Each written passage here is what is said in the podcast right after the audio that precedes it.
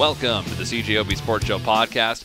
On this episode, we meet the newest member of the Winnipeg Jets. Jordy Benn calls in from his place in BC. He's not here yet, he'll be here soon. And we'll also talk to Bob Irving about the 2021 class of inductees into the Canadian Football Hall of Fame, as well as all the anxiety right now over the CFL, both this year and going forward, the XFL, and then we're going to have a season, all these things coming up on the podcast. Right now, we want to welcome in the newest member of the Winnipeg Jets to the show, Jordy Benn. Jordy, how are you doing tonight? Hey, doing good, doing good. What's going on? Not much. Thanks for coming on the show. Uh, how does it feel to uh, to be traded at the deadline to a team that's a lot more likely to be going to the playoffs than your former team in Vancouver? Uh, it's exciting. You know, it's uh, it's one of those things uh, when you get to this point in the career, you you want a chance to win the cup, and um, you know, Winnipeg has a has a pretty good team uh, up and down the lineup. So I think we have a good chance to make the playoffs and, and do something special. Have you had any conversations yet with uh, the coach or the GM here about what your role on the team might be? Uh, no, not yet. Just brief stuff. Obviously, just uh, just saying hello. Um, you know, I'm uh, I'm getting there on Thursday, so I'm sure we'll uh, we'll, we'll go over a lot in a short amount of time. But just for now, it's just been uh, hello and and uh, welcome to the team. So, what do you have to do between now and Thursday? I have to get a family organized, uh, pack up my place in Vancouver, gonna ship all the nice clothes back to Dallas where we have a house because we won't need it in that beautiful weather we have in Winnipeg right now. um, and then uh, just get on a flight and rock and roll. So, the how many uh, people are in your house right now? Uh, just uh, two dogs, myself, my fiance, and uh, we have an eight-month-old daughter. Okay, so is that uh, a tall ask to pack it all up in two days, or do you feel confident in your abilities? Oh yeah, we're uh, we did a bunch yesterday and today. We're uh, we just got little things left, do a little bit of cleaning, and we're good to go. Now you're traded as well at the deadline a few years ago from Dallas to Montreal. Is this experience a little different than that one? Sorry, I didn't hear that. What was that? You were traded during the season from uh, Dallas to Montreal uh, back in 2016-17. How is this experience different than than that trading experience? Uh, that one, that one, I was out of the house in about 45 minutes to an hour. I packed a bag and I got a call, and about an hour later, I was on a plane and off to Montreal, and I played the next night. So um, to have a family now in a in a bit of a different situation and to have just a you know a couple days uh, because of the quarantine here in Vancouver. Um, it's kind of nice just to be able to take days and, and get ready to. So you're from BC. You didn't spend uh, a ton of time in the Canucks organization uh, because last season was a, a, shorter one, and same with this one. But was it what was it like playing for the team closest to your hometown of Victoria? It was pretty cool. You know, you got. A, I have a lot of friends here in Vancouver, and then obviously I'm I'm from the island uh, just across the water here. So um, it was nice to have family close. Um, my sister's got a couple kids, so it was nice to see them and watch them grow up a little bit. But you know, this is uh, the, the business side of things, and it's on to new adventures and uh, some exciting hockey in Winnipeg. Just doing the math, you said you had an eight-month-old, so that means your child was born during the pandemic, then. Yeah, last year uh, I came to Vancouver and quarantined for four days during the camp, just before the bubble, and then I left Vancouver to fly back to Dallas. Uh, Billy was born, my daughter, and then I flew three days after she was born. I flew from Dallas to Edmonton, quarantined for four more days, skated, and then played in the playoffs there. So a busy time for you then. Yeah, it's it's been a lot of quarantining and uh, it's been very busy, but it's fun. And speaking of quarantine, obviously the last few weeks in Vancouver uh, has been tough for your now former teammates. What was that experience like to be inside of that chaotic situation? Yeah, you know it was pretty crazy. We uh, a couple guys went down. Uh, a couple guys went down early, and we didn't really think any too much of it. Um, you know, it was just one of those things. It was bound. To, it, it feels like it was just bound to happen. Someone was going to go down, and and then a couple of days later, 11 guys in one day went down. So I mean, it was pretty crazy. Everybody got thrown into quarantine, and um, I mean, there wasn't really much panicking going on, but it kind of felt that way with uh, with everybody dropping. So I mean, it was a pretty crazy experience. Now, you played many years with your brother in Dallas. I'm curious because there aren't you know a ton of siblings in the NHL. Is it more fun to play with him or against him? I would definitely say it's more fun to play with him. Um, you know, you you, you don't really want to get on his on his bad side and when you're playing against him. And uh, you know, when he's on your side and and he gets mad, it's kind of funny to watch him play. So it's definitely more it's more fun to to be on his side and on his team. Now you haven't played him too often in your NHL career, but the uh, is it a challenge in the corners? Did you have any uh, fun moments with him during the game that he ribbed you about after the game? No, we're just uh, we joke around quite a bit out there. Um, you know, definitely uh, when he has the chance to hit me or I have the chance to hit him, we're going to do it. But uh, it's just nice. It's fun brotherly banter. So your number with the Winnipeg Jets is number 40. Any specific reason for that? No, not really. Um, you know, it's just uh, I got a bunch of numbers to choose from. Um, um, you know, maybe I'll play like Elias Pettersson now that I have 40. I don't know. no, there's no real, no real reason behind it. It was just, it kind of, I just picked it just because. I, just looked it up in the history of the uh, Jets 2.0. Luke Sellars in 2002 with the Thrashers, Devin Setoguchi, and Joel Armia are the three players to have worn 40. So there you go. You're you're joining that list. Uh, do, you, do you when you're in the NHL? Are you following what other teams are doing in the event that you might get traded someday? Like, do you have a scouting report on the Winnipeg Jets now that you're joining them?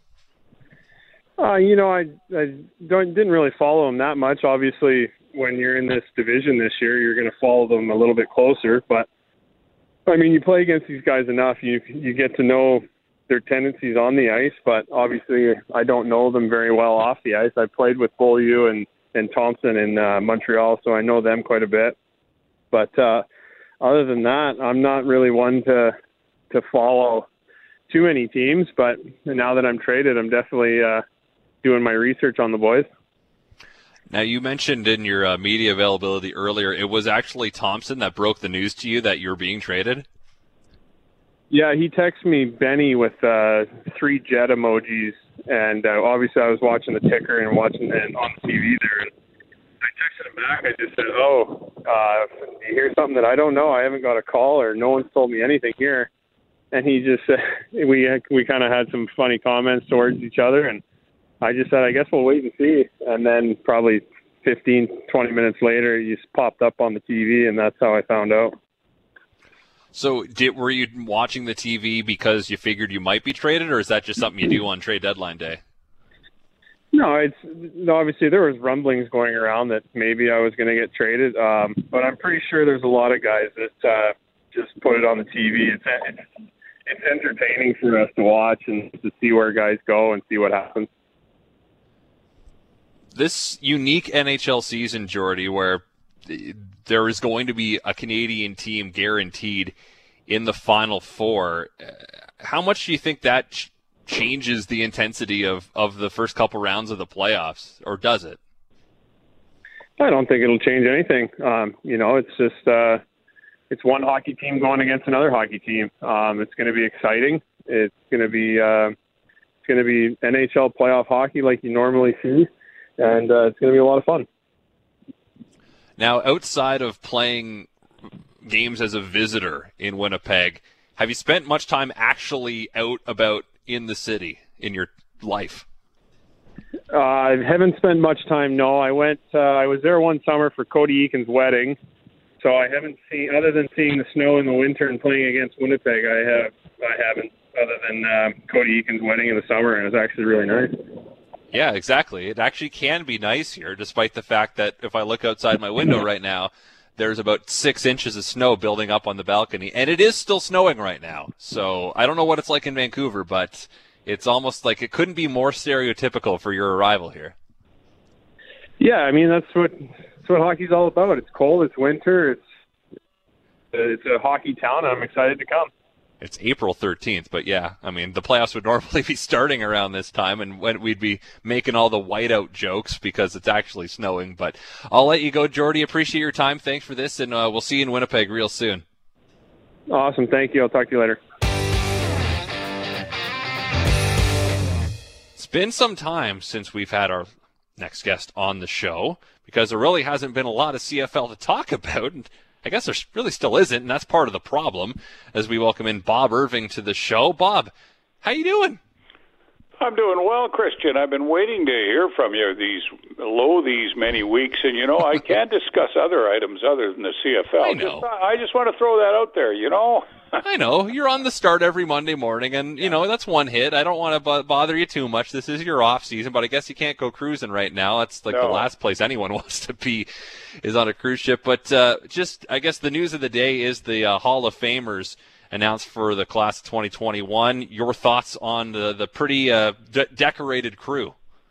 Well, I think it's an outstanding group, and I, you know, I'm on the Hall of Fame selection committee, so we should put that out there right off the top. But I think those of us who are on the committee are all very proud of the individuals, the seven individuals we put in this year. I can maybe run them down quickly for you, Christian, for those who haven't heard or want to know a little bit more about them. Uh, five players: Will Johnson. Uh, he played nine years, most of them with Calgary in the 90s. He was a defensive end, a five-time All-Canadian, had 99 sacks in 132 games. Uh, he was a real strong pass rusher and a, a real tough guy. Uh, Mike Walker, a defensive tackle, played 10 years, most of it in Hamilton in the 80s, three-time All-Canadian, 95 and a half sacks. And boy, he's one of the players who, in my years covering the league, and they date back to the early 70s, he always stood out for you. And he was one of those guys who played that defensive tackle spot, Christian, and often didn't get a lot of the glory. As a matter of fact, Grover Covington, one of the all time great sack artists in the Canadian Football League, played defensive end alongside Mike Walker. And he will tell you that Mike Walker is the guy who helped make it possible for him to get all those sacks. So Walker was a real beast at defensive tackle. Nik Lewis, 14 seasons, 12 of them in Calgary, all time leading receiver in CFL history, 1,051 uh, catches, 13,778 yards. He had 10,000 yard seasons. And he was kind of an oddball as far as CFL receivers go because he was about 5'10 and depending on the season, anywhere from 230 to 270 pounds. Uh, Nik would often play a guy. little bit on the heavy side. but nobody wanted to tackle him, and he had this. He had great athletic ability, even when he was a little heavy. Uh, he could run, and he was very agile, and just a great, big, powerful guy. And when he caught the ball, like I say, some of those little DBs wanted nothing to do with him, and he was a real character on top of it. But just a great, great player. Orlando Steinauer, the current head coach of Hamilton, 13 seasons, a defensive back, eight in Toronto, uh, some with Hamilton and Ottawa.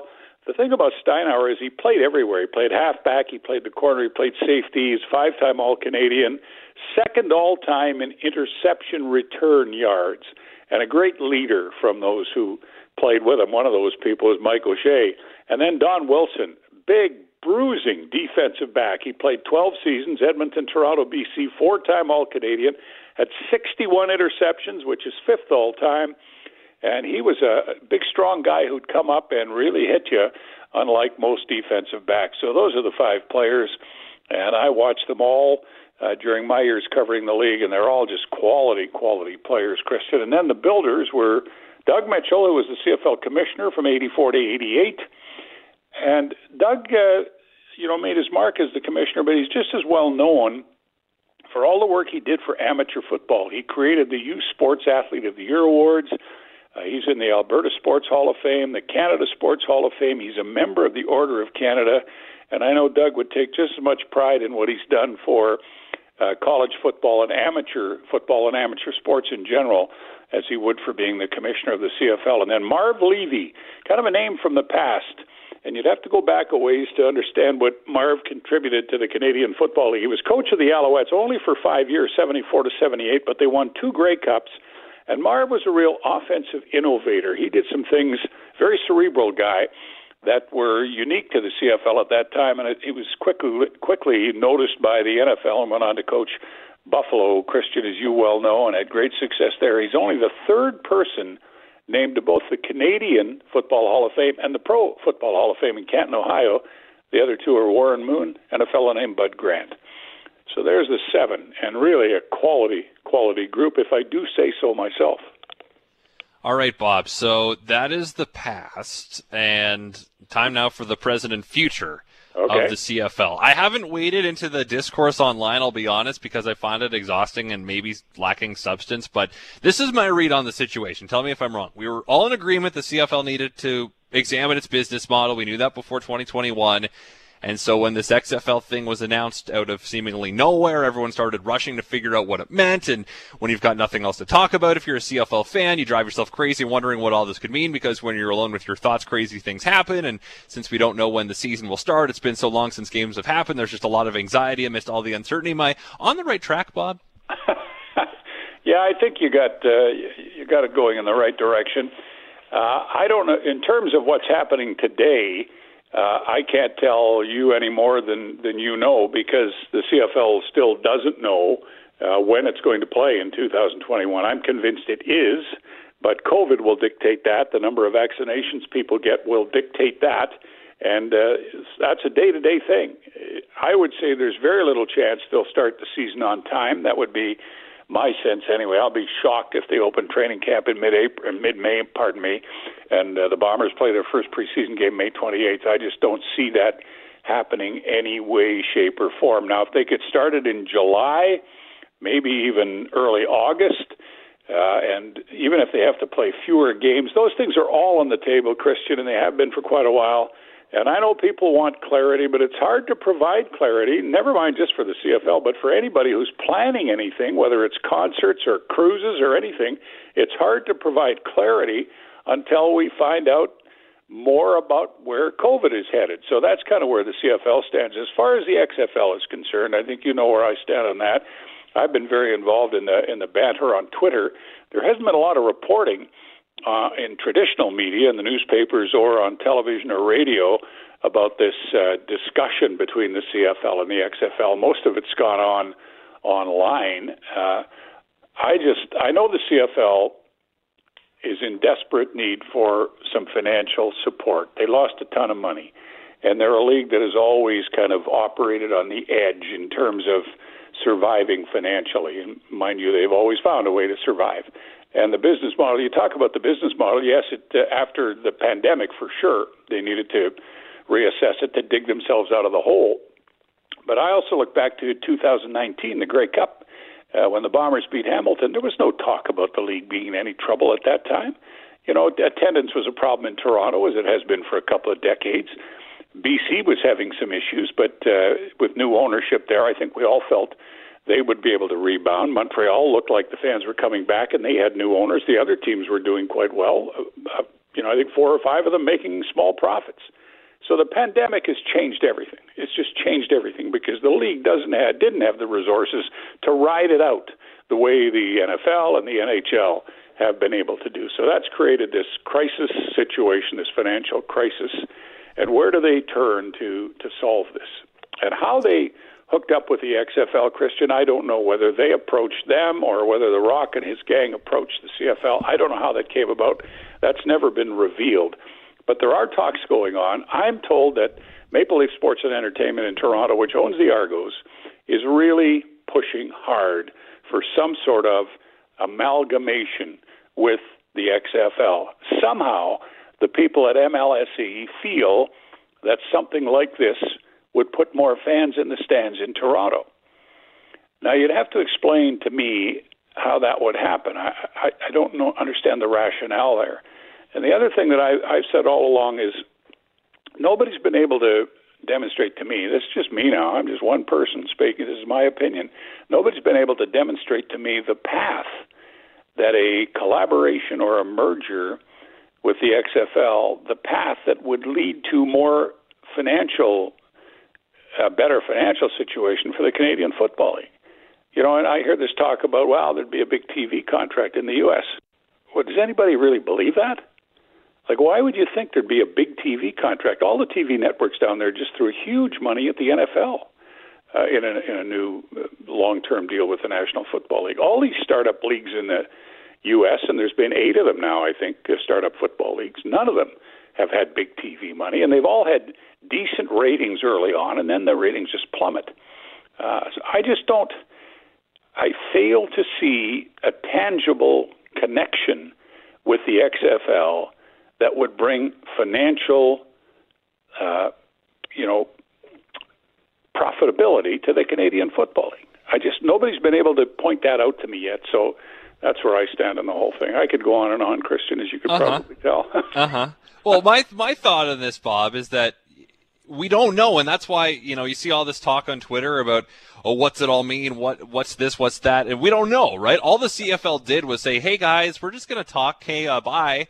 And right. I think maybe that's why some people are upset because the CFL has been so quiet for months, and I don't know if they owe people a plan that we all know is not going to be set in stone. I know they put out the schedule last fall that we all hoped would be able to happen, and we still hope there's a season. But uh, the fact that they haven't said anything, I know players are upset about that. But yeah. what can the CFL say other than we're trying and we we're unlike any other league because we don't have that TV money, and it's hard to bubble when every team has as many players as they have, right? I know the CPL had that bubble tournament in PEI last year, but a soccer team has so many fewer people on it than a football team does. Yeah. So uh, it's just well, they're in a tough spot, and I, I get both sides of the argument that people are annoyed with the CFL and people are also, you know, giving them a pass.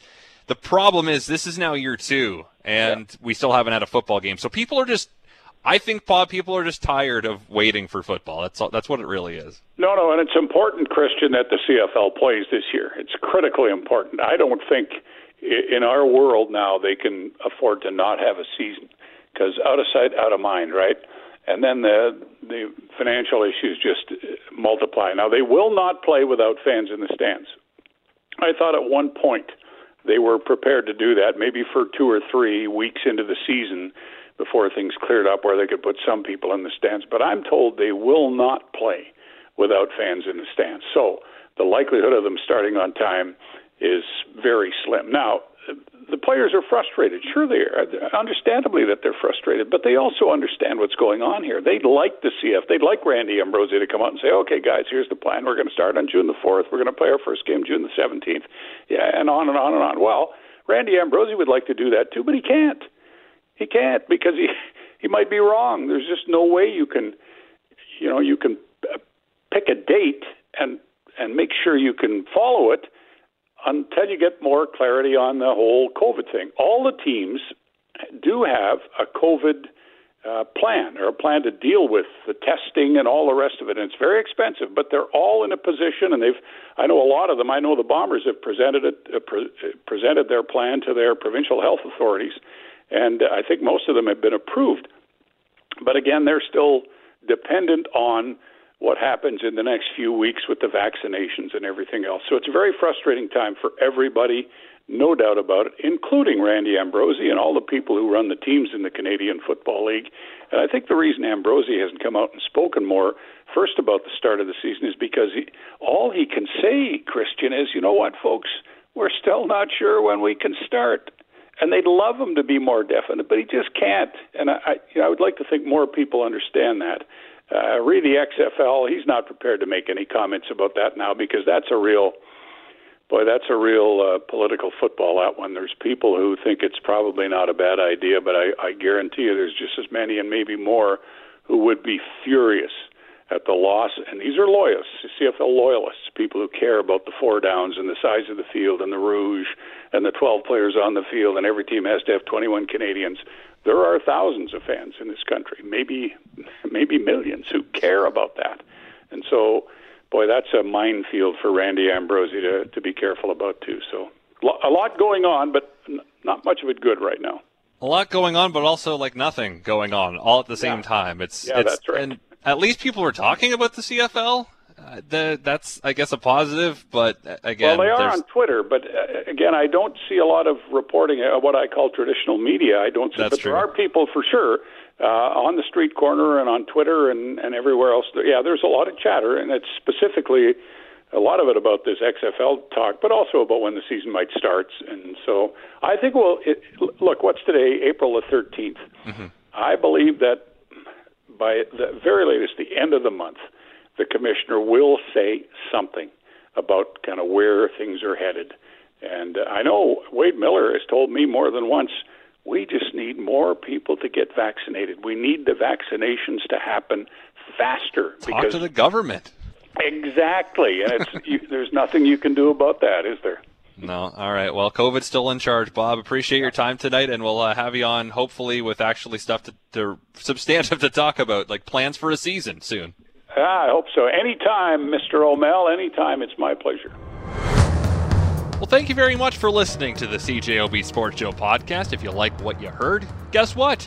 You can hear more every weeknight on CJOB from 6:30 to 9 p.m. Of course, that is when the Jets are not playing, because if the Jets are playing, then I don't have a show, but I'll be part of the pre and post game coverage. Anyway, thanks again for tuning in. Subscribe if you'd like.